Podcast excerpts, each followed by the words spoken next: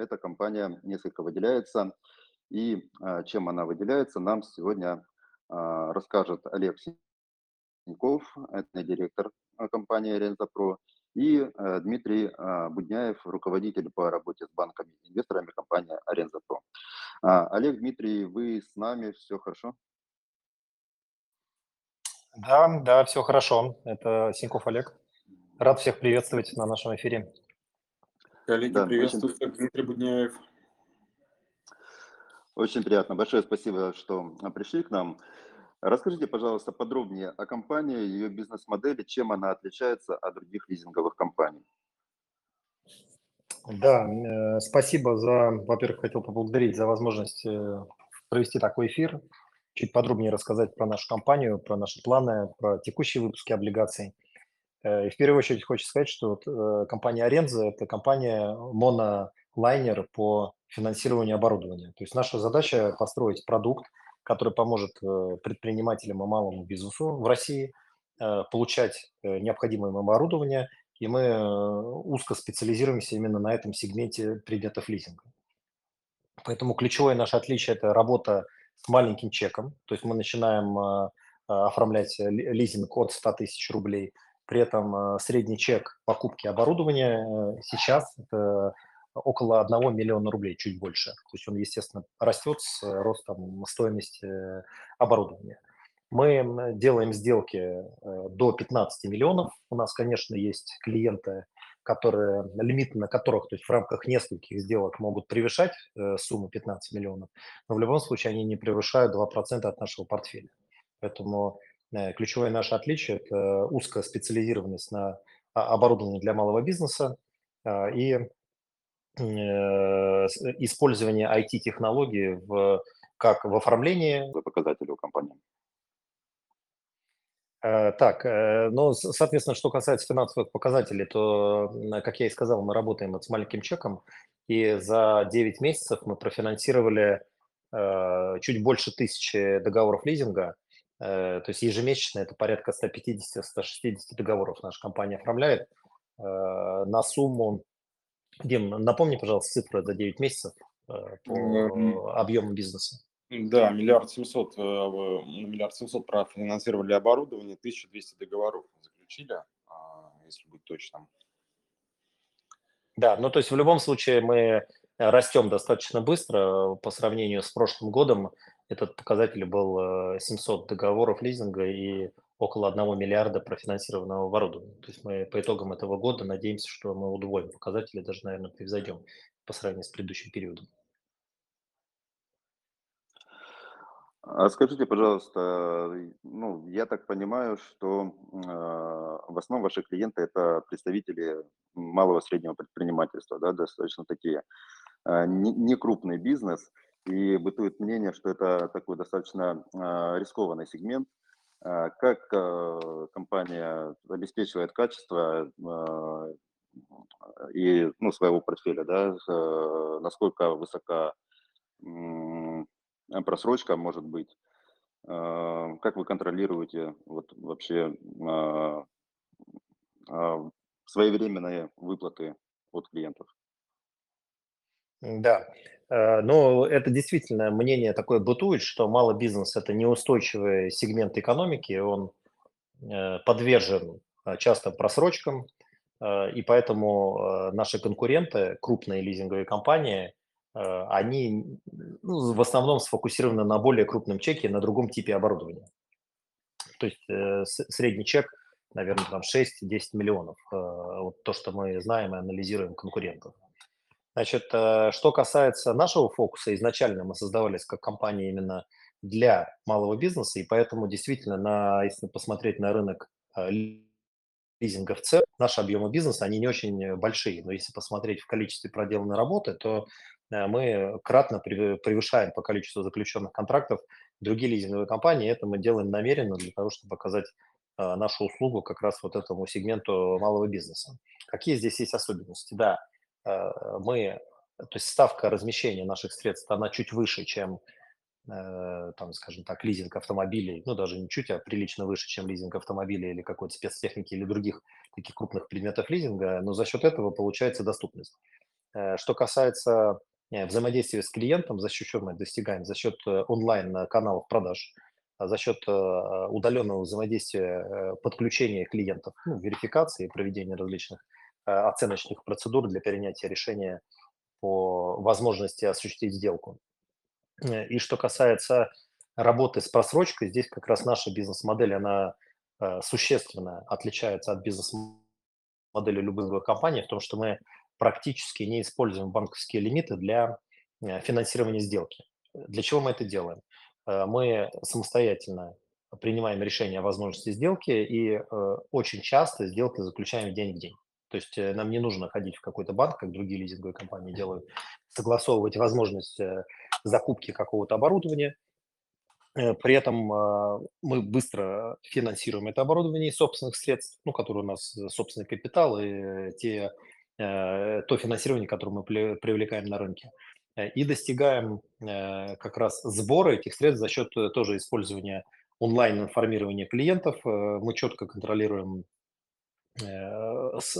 скажем так, своевременность внесения лизинговых платежей клиентам, создается за счет этого денежный поток, который позволяет нам реинвестировать эти денежные средства. То есть нам не нужно погашать какие-то банковские обязательства, как у других лизинговых модель, э, компаний, которые создают модель именно на том, что они получили какой-то объем а, лизинговых платежей, большую часть они вернули банку в погашение кредита, и некую маржу они оставили себе на погашение операционных затрат. То есть мы, собирая денежный поток, мы рассказывали в своих презентациях, которые у нас доступны на сайте, э, что у нас создается достаточно существенный лизинговый поток от а, получения лизинговых платежей, который кратно превышает наши обязательства ну, в любом текущем периоде, э, за счет чего мы как раз финансируем большой объем новых э, лизинговых сделок.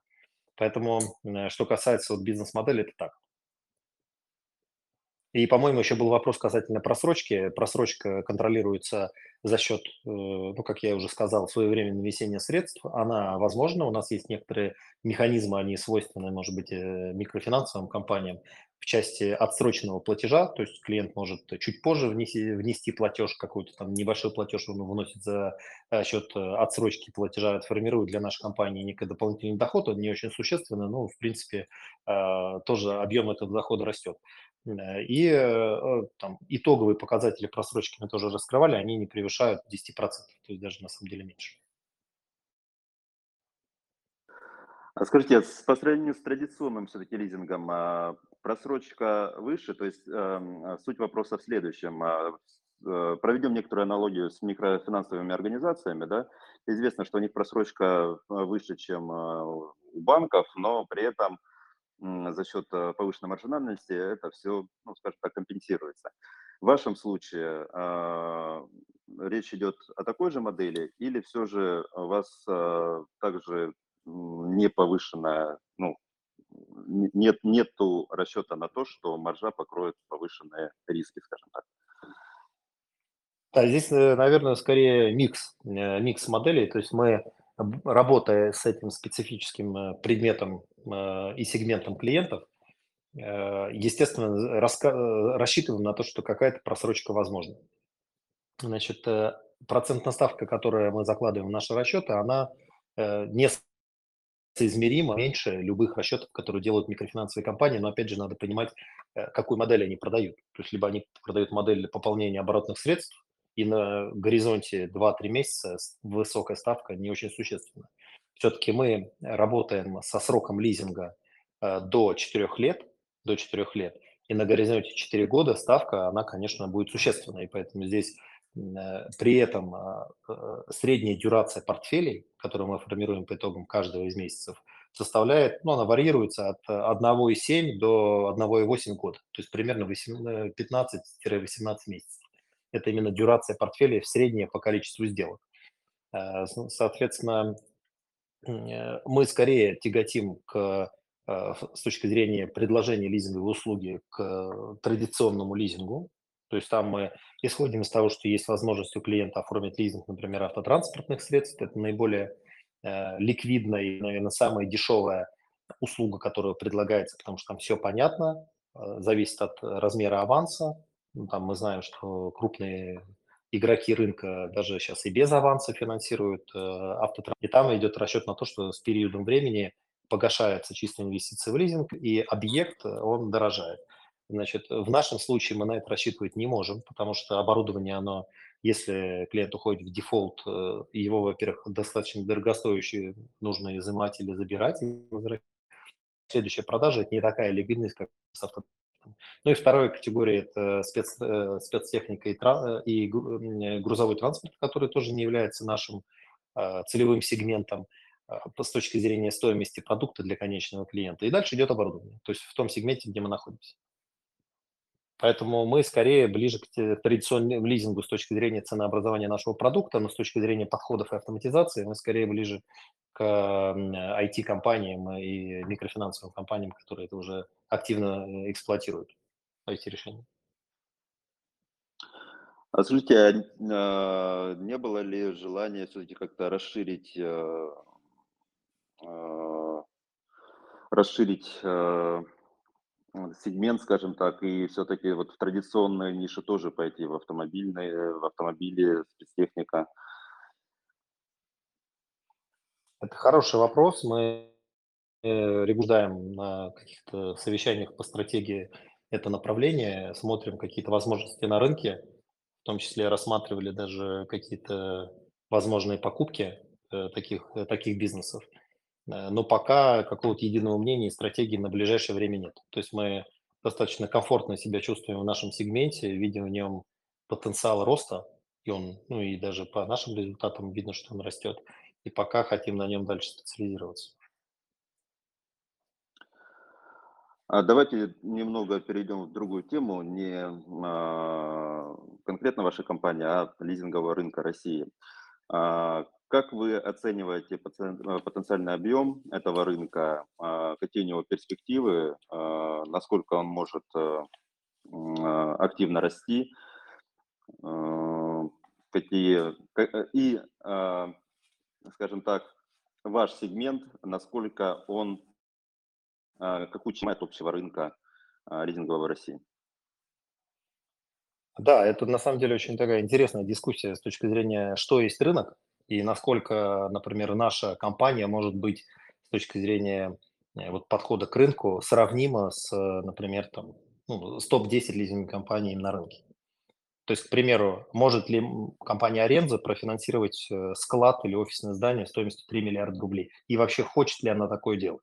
Вот сразу что нет когда ну, как бы рынок оценивает в России несколько игроков, то есть мы знаем, что оценивает э, э, рейтинговое агентство «Экспертра», э, рынок, они составляют рейтинги на основании добровольного заявления компаниями, они предоставляют данные, мы тоже участвуем в, этом, в этих рейтингах, но при этом, а, как я уже, скажем так, рассказал про пример, мы абсолютно не конкурируем с этими компаниями. То есть мы не финансируем железнодорожные вагоны, например, которые можно профинансировать на большую сумму мы не финансируем какие-нибудь сотовые вышки или какое-то оборудование для крупного бизнеса. А, и при этом, например, даже в нашем сегменте общепит, где наша компания занимает по количеству заключенных сделок треть, ну, то есть даже в некоторых сегментах больше по количеству заключенных сделок. Например, экспертное агентство оценивает сделку по строительству завода на стоимость миллиард рублей э, именно в деньгах как одну сделку, а то, что компания Аренза открыла, например, 100 ресторанов за счет своего продукта по всей территории России и сделала 100 сделок, они считают, что с точки зрения денег это ну, сильно меньше, значит, с точки зрения денег. При этом вот с точки зрения продукта на нашем э, рынке, где работает наша компания, мы видим конкуренцию, она э, последние годы растет, то есть э, с точки зрения э, лизинговых компаний, в том числе региональных, и в, России, и в Москве создалось несколько подобных проектов, э, которые делают, по сути, наш же продукт. То есть это доступное финансирование, оборудование для малого бизнеса. Вот если выделили отдельный сегмент, мы его оцениваем в сделках. Я объясню почему. В свое время, когда я работал в телекоме очень активно, мы оценивали рынок по количеству абонентов. Потому что, например, клиент, там, не знаю, там, Министерство связи или еще кто-нибудь для сотового оператора, э, это вроде как один клиент. Э, и количество денег он дает много. А, например, э, количество абонентов, подключенных в каком-то микрорайоне Москвы, это может быть сотни тысяч, и они платят там за интернет 400 рублей. И вроде как, если сравнить вот одно крупное юрлицо и много мелких, ну, кажется, что тогда вообще не надо заниматься мелким. То есть надо просто одному большому клиенту выдать миллиарды и вот на это зарабатывать. Поэтому наш подход такой, что рынок мы оцениваем с точки зрения заключенных сделок. Мы анализируем этот рынок, и даже есть доступная статистика, мы ее представляем периодически. Ежемесячно мы смотрим данные, которые доступны на публичных порталах, где публикуется информация о лизинговых сделках и о других существенных фактах деятельности юридических лиц Федресурс. Анализируем эти данные, смотрим, какие предметы лизинга наиболее востребованы, растет ли количество сделок или падает, и в каких сегментах. Поэтому наша информация, она представляет именно информацию о количестве заключенных контрактов, не о сумме, потому что сумму можно только сверить, например, проанализировав данные экспертра э, по объему сделок. Но это упражнение мы не делали. Но по количеству заключенных сделок даже этот год показывает рост порядка 70%. Дим, поправь меня, мы недавно какую-то даже статистику на эту тему показывали. И мы предполагаем, да. что э, в ближайшие два года по количеству вовлеченных субъектов малого бизнеса в именно наш э, сегмент рынка, он утроится. Вот именно по количеству заключенных сделок в месяце, в квартале, в году. Вот так вот я расскажу про рынок. А, вы сказали, что около трети ресторанного оборудования, передающегося в лизинг, это ваша доля, да? А, я так понимаю, вы сфокусировались э, на этом сегменте. Э, есть еще какие-то приоритетные такие сегменты, которые вы хотели бы занять вот действительно такие, такую долю чувствительно? То есть а, Э, какая-то долгосрочная стратегия прийти, занять огромную часть, ну, огромную часть, наверное, грубоватое слово, но все-таки существенную mm-hmm. часть, и уже туда никого не пускать. Ну, никого не пускать на рынке лизинга, это, мне кажется, рынок лизинга в России – это один из наиболее прозрачных и наименее регулируемых сегментов во-первых, э, видны все компании, участники этого рынка, э, видны клиенты, э, все публикуется абсолютно открытым образом на портале Федресурс, существенные факты деятельности участников бизнеса, то есть о заключении сделки, о сроке, на какой, на какой срок заключена сделка. Поэтому и порог входа, на мой взгляд, не очень высокий. То есть мы видим, что появляются новые игроки, которые начинают какие-то продукты лизинговые, финансовые продукты предлагать. Поэтому у нас стратегии э, какую-то занять долю никому не пускать нет. То есть мы, наоборот, с удовольствием смотрим на э, всех э, игроков рынка, сравниваем результаты, эффективность деятельности, ставки размещения, ставки привлечения денег. И считаем, что в итоге, в итоге как это будет рынок выглядеть, там, например, ну, в идеале через 5 лет. Вот я считаю, что сейчас наш главный конкурент по нашему продукту вот в сегменте малый бизнес – потребительский кредит. То есть мы видим, что поставщики оборудования предлагают купить оборудование для бизнеса физлицам. И они берут потреб кредит, ну, потому что это вроде как проще там, в небольшом чеке. Кто уже более sophisticated, они понимают, что потреб кредит надо тратить на покупку телевизора домой. А если у тебя есть бизнес, на него можно привлекать финансовые ресурсы, например, в лизинг или там какие-то другие возможности, кредит, краудфандинг и так далее. Лизинг – это одна, один из способов, который не требует дополнительных залогов, его достаточно быстро э, оформить, получить это оборудование и пользоваться. Поэтому мы считаем, что э, по мере развития этого продукта проникновение в малый бизнес продукт увеличится. Мы это наблюдали, например, на автолизинге 10 лет назад, если сравнить количество оформляемых в лизинг автомобилей и сейчас. Это кратно крупнее рынок. Поэтому люди уже, я имею в виду предприниматели, знают, что такое лизинг автомобилей, и они постепенно пере, э, переходят в лизинг оборудование и понимают, что лизинг оборудование – это более сложный продукт с точки зрения его оформления, э, и с точки зрения цены он тоже будет дороже, чем автомобиль. Потому что все-таки риск э, чуть выше, чуть выше, чем, например, другие сегменты. Поэтому мы думаем, что рынок он в любом случае будет развиваться, будут появляться конкуренты.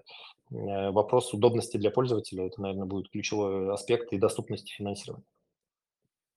И в этой связи как раз мы считаем, что э, работа с э, сырьевой базой для нас, то есть это с привлечением денежных средств, это очень важная работа, которую надо делать. Я сделаю небольшое отступление. Уважаемые слушатели, вы сможете задать свои вопросы в чате. А вот мы сейчас проговорим а, несколько еще вопросов, э, которые я думаю, а, будет интересно всем. А после этого вы сможете задать уже свои вопросы, и мы обязательно постараемся на них ответить. А, я, мне попадалась на глаза информация, что в капитале вашей компании участвует а, достаточно известный крупный такой инвестор, экосистема. Скажите, пожалуйста, чем вы смогли привлечь такую компанию? И как, как ваше сотрудничество, соответственно, происходит? Да, ну вы правы абсолютно, что э, мы действительно сотрудничаем и инвестором нашей компании является АФК-система. А, у них был э, интерес к этому сегменту, к потенциалу и к тому продукту, который мы делали, он сохраняется. И их э, участие, в общем-то, определено в виде вклада в уставный капитал. То есть была сделка по увеличению уставного капитала, они непосредственно Э, делали вклад в уставный капитал нашей компании, и, в общем-то, во многом и благодаря этим инвестициям нам удалось вырасти больше, чем 10 раз с момента входа как акционер.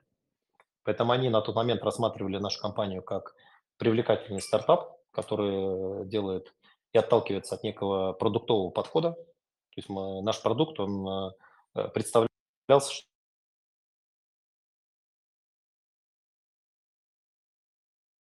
будет интересен потребителям, и по мере э, развития этого рынка э, наша задача будет оставаться на этом рынке и улучшать наше, качество нашего продукта. Вот этим мы, собственно говоря, и привлекли их, ну и продолжаем сотрудничать. Каких-то иных форм сотрудничества, то есть работа с группой компаний АФК-системы, то есть у нас нет никаких сделок заинтересованностью на балансе, то есть мы продолжаем находиться в нашем а, продуктовом решении, развиваемся. Вот, ну да, так, такой факт есть. И они нас всячески поддерживают с точки зрения стратегии, каких-то э, проверочных процедур выстраивания корпоративного управления, совета директоров управления и прочих вещей. Да, мне кажется, просто э, на рынке есть мнение, что э, такой крупный, э, крупная компания за спиной – это а, очень а, повышает, а, скажем так, уверенность в вашем, в вашем бизнесе, что стоит такой за вашей спиной крупный игрок. Скажите, пожалуйста, вы, насколько я знаю, на рынке облигационном с 2021 года. Вот. И в этом году как-то вот э, активность э, чуть-чуть выросла. Почему вы предпочли публичный долговой рынок? Э, вы уже говорили, что банковское финансирование практически не используете. В чем причина таких предпочтений?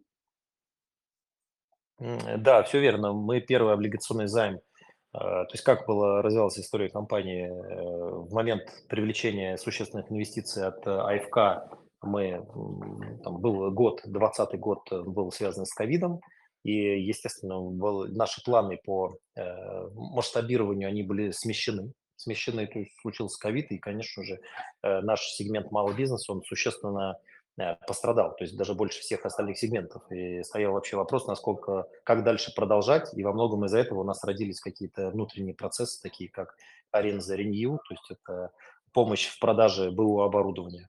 Э, вот. Э, и мы жили и развивались, по сути, на акционерных деньгах. То есть мы, как я уже сказал, реинвестировали, так как когорты наших выдач относительно короткие, то есть в среднем это 18 месяцев, то ежемесячный денежный поток позволял нам э, ну, после того, как мы проинвестированные средства, естественно, вложили в лизинговый портфель, э, дальше мы его реинвестировали.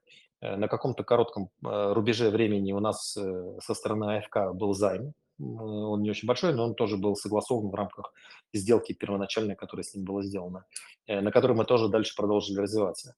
И в 2021 году стал вопрос дальнейшего роста и финансирования. У нас была открыта кредитная линия в банке, и параллельно э, был э, размещен первый выпуск облигаций. Первый выпуск облигаций. И наступил 22 год. То есть мы в 22 год зашли с э, денежными средствами, полученными от облигационного займа, И, естественно, никаких обязательств у нас погашать не было из этих средств. Мы какое-то время находились в повышенной ликвидности, то есть размещали его на депозитах и несли, как я это называю, negative carry, то есть мы платили по облигациям больше, чем мы могли получить, размещать на депозитах. Но 22 год всем известен, тоже он был непростым с точки зрения осознания, куда движется вообще малый бизнес, что будет с курсом доллара, был резкий скачок, как вы помните, все летом 2022 года, отсюда уход с рынка многих поставщиков оборудования, какие-то ну, раз, разнонаправленные движения с точки зрения цен на это оборудование, неопределенность вообще в будущем для многих э, представителей малого бизнеса. И он такой был разбалансированный. Поэтому только к концу года мы, в принципе, э, освоили тот облигационный выпуск, который мы разместили в конце 2021 года, э, и, и там, часть кредитной линии, которая вот у нас была представлена банком. Поэтому в конце 2022 года стал вопрос, как дальше нам... Ну, он, он и не стоял, этот вопрос, то есть мы понимали, что нам надо дальше использовать э, публичные долговые инструменты. И в начале этого года, в феврале, мы вышли с новым выпуском, мы его разместили. Но уже весь этот год э, мы работаем на привлеченных деньгах. То есть э, мы по итогам этого года разместили три выпуска на общую сумму 1 миллиард рублей. Ну и все это, естественно, вложено в, в лизинговый портфель, то есть который вырос больше, чем на миллиард с начала года.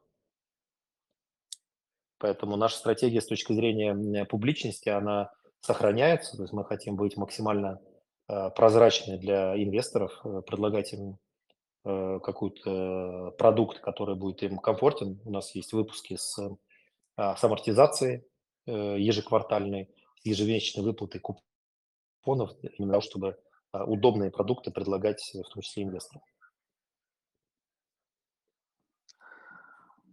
Летом этого года э, рейтинговое, рейтинговое агентство «Экспертора» повысило вам рейтинг. Э, скажите, пожалуйста, есть какие-то э, прогнозы, видения, э, возможно ли в каком-то обозримом будущем дальнейшее повышение э, рейтинга? Да, спасибо. Мы э, предыдущие годы работали с «Экспертра», Э, в этом году мы не продлили контракт экспертра э, по рейтингу. Он планово истек э, в сентябре, поскольку мы готовили выпуск облигаций летом в июне месяце. И хотели, конечно, какой-то более свежий рейтинг к этому выпуску облигаций получить, потому что предыдущий рейтинг экспертра нам оценивал годом ранее на основании еще прошлогодных данных. Экспертра ну, в силу своей загруженности, работая с крупным, э, крупными эмитентами, не мог э, э, до срока значит, окончания действия проанализировать деятельность компании по итогам 2022 года. То есть 2022 год был для нас, несмотря на все вот, нестабильности на рынке, достаточно хорошим. То есть мы показали неплохие финансовые результаты, показали рост бизнеса.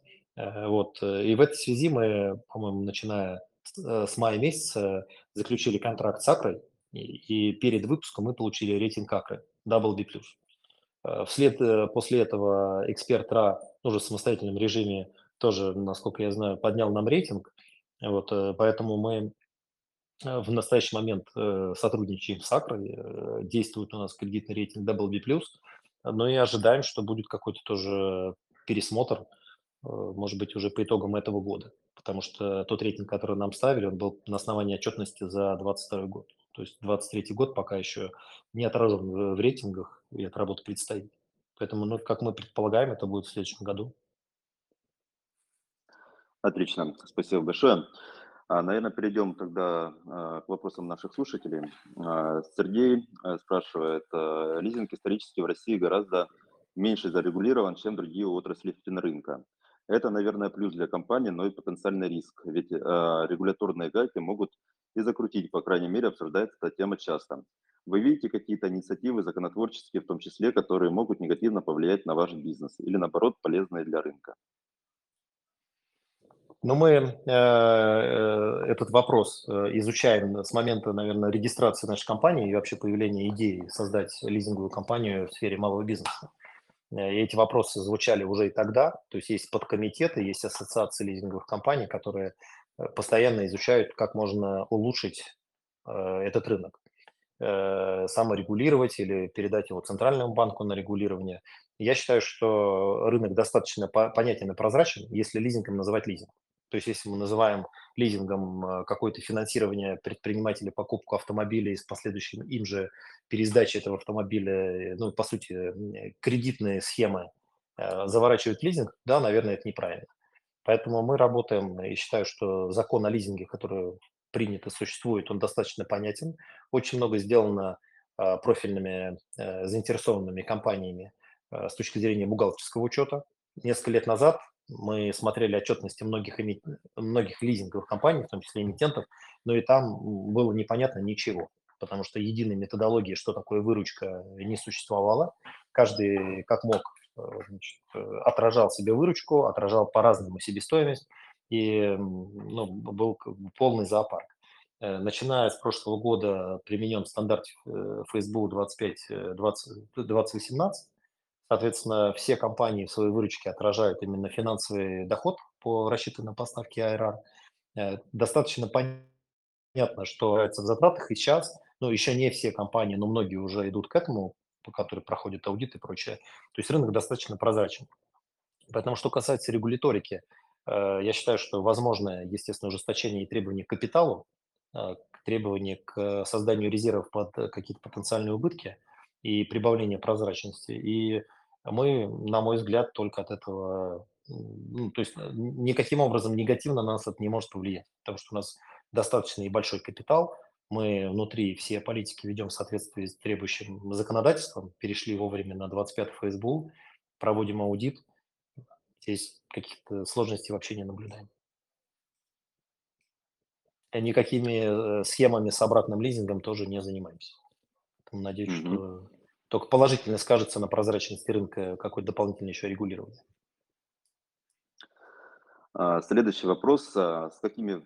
А, здесь будет сразу три вопроса слушателя. Наверное, мы уже касались на некоторой степени каждого из них, но все-таки давайте на них попробуем ответить. А с какими показателями планируете закончить год? Какие планы по дивидендам? А в сектор ЖКХ какое оборудование поставляете? И третий вопрос. Что насчет медицинского оборудования и взаимоотношений с МИДСИ? Помогает наличие в портфеле АФК-системы данного игрока? Так, э, первый вопрос по поводу финансовых показателей за этот год. А, но мы пока точно сказать не можем цифры. Мы видим 9 месяцев, видим положительную динамику по квартально. А, рост портфеля существенный. Я думаю, что четвертый квартал будет лучше, естественно, третьего, просто в силу того, что мы большое количество сделок профинансировали а, в первом, во втором и в третьем квартале. Портфель растет, соответственно, показатели по выручке тоже вырастут, то есть больше, чем за третий квартал. Поэтому я думаю, что здесь все будет достаточно прогнозируемо и предсказуемо. Что касается выплаты дивидендов, э, вопрос пока не обсуждался, но э, в нашей практике э, существует подход к выплате дивидендов, ну, распределению части чистой прибыли. Мы уже выплатили некоторый объем дивидендов в этом году, в первом квартале, нет, во втором квартале по итогам годовой отчетности, поэтому пока сложно сказать, остался декабрь. Вот. Что касается сегментов, значит, по поводу ЖКХ – ЖКХ мы относим э, различное оборудование для, эм, э, скажем так, клининговые отрасли, то есть мы финансируем поломоечное оборудование, различные снегоуборочные комбайны. То есть мы не участвуем в гостендерах, сразу скажу. То есть э, это ничего не связано с государством. То есть это все рыночные компании ЖКХ, которые, например, обслуживают какие-то поселки или дома и так далее. Поэтому какой-то инструмент, э, туда же мы относим, э, возможно, клининговое оборудование. То есть там достаточно большой спектр, э, так вот на памяти там, детально не помню, но вот мы относим к ЖКХ, что связано с, с, такими, значит, с такими вопросами. Что касается медицинского оборудования, у нас отдельно запущено направление, и мы очень и с большим удовольствием финансируем медицинское оборудование для небольших клиник. То есть туда у нас попадает различные клиники стоматологии, косметологии, э, ветеринарные клиники очень активно пользуются услугами лизинга э, оборудования для вот, э, рентгена или еще что-то. И мы считаем, что для нас приоритетное направление и доля его растет. То есть и будем дальше продолжать это развивать. Что касается MedSeed, здесь нет никакого пересечения, как я уже сказал, с компанией АФК-система. То есть это разный подход. У них есть своя инвестиционная программа, в рамках которой они закупают оборудование, открывают клиники. Насколько я знаю, они не работают с франшизами, поэтому они все делают с своего баланса. И здесь каких-то пересечений нет. Ну а мы, в свою очередь, естественно, работаем и с франшизами, и с другими сегментами, не только в медицине. И финансируем активно открытие новых небольших центров диагностических, там, где чек по стоимости оборудования попадает вот в наши вот эти вот принятые рамки. Постарался на все вопросы ответить. Спасибо. Следующий вопрос. Как вы оцениваете ситуацию с логистикой китайского оборудования? Какова ее динамика? Часто ли возникает ситуация, когда поставки сильно затягиваются или вообще срываются? И если да, вы целиком самостоятельно несете эти риски? Мне кажется, очень актуальный вопрос, когда начались различные внешнеторговые ограничения. Многие ну, розничные инвесторы, они посчитали, что лизинг это очень э, высокие риски в связи с тем, что, чем же, что же они будут в итоге передавать в лизинг. Э, вот хотелось бы получить ответ на вопрос, который задал наш слушатель Сергей э, Ивлеев, и также можете еще э, также коснуться вопроса, э, как изменилась вообще ваша модель, э, как вы перестраивались в связи вот с этими ограничениями, которые были введены в прошлом году. Да, э, я тогда сразу скажу, что по поводу китайского оборудования, там большой спектр оборудования завозится из Китая. Это касательно и станков, э, и, например, тех же компьютеров. То есть мы один из наших приличных сегментов это все IT-оборудованное оборудование и компьютерная техника для открытия, может быть, там, игровых центров, там много всего. Э, и здесь, конечно, были какие-то затыки с логистикой, но они были, наверное, скорее спекулятивного характера. В момент Э, начала вот изменения геополитического характера в прошлом году э, рушились какие-то традиционные цепочки, и мы даже знаем, что оборудование э, часто позиционировалось, как будто бы оно везется из Европы, но на самом деле оно тоже везлось из Китая. И здесь есть следующая, например, тенденция, что много оборудования в сегменте общепит, которое везлось из Китая, оно продолжает везтись из Китая. И даже то, которое якобы позиционируется как европейское, санкции не коснулись. То есть э, очень много позиций, например, кофемашины какие-то там, ну, много-много всего, что используется в общепите, э, они не подпадают под санкции, они спокойно везутся, вообще каких-то проблем здесь нет.